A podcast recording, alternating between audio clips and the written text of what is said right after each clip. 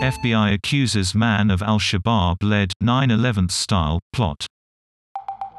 A Kenyan man allegedly got a pilot's license in the Philippines in order to crash a plane in the U.S.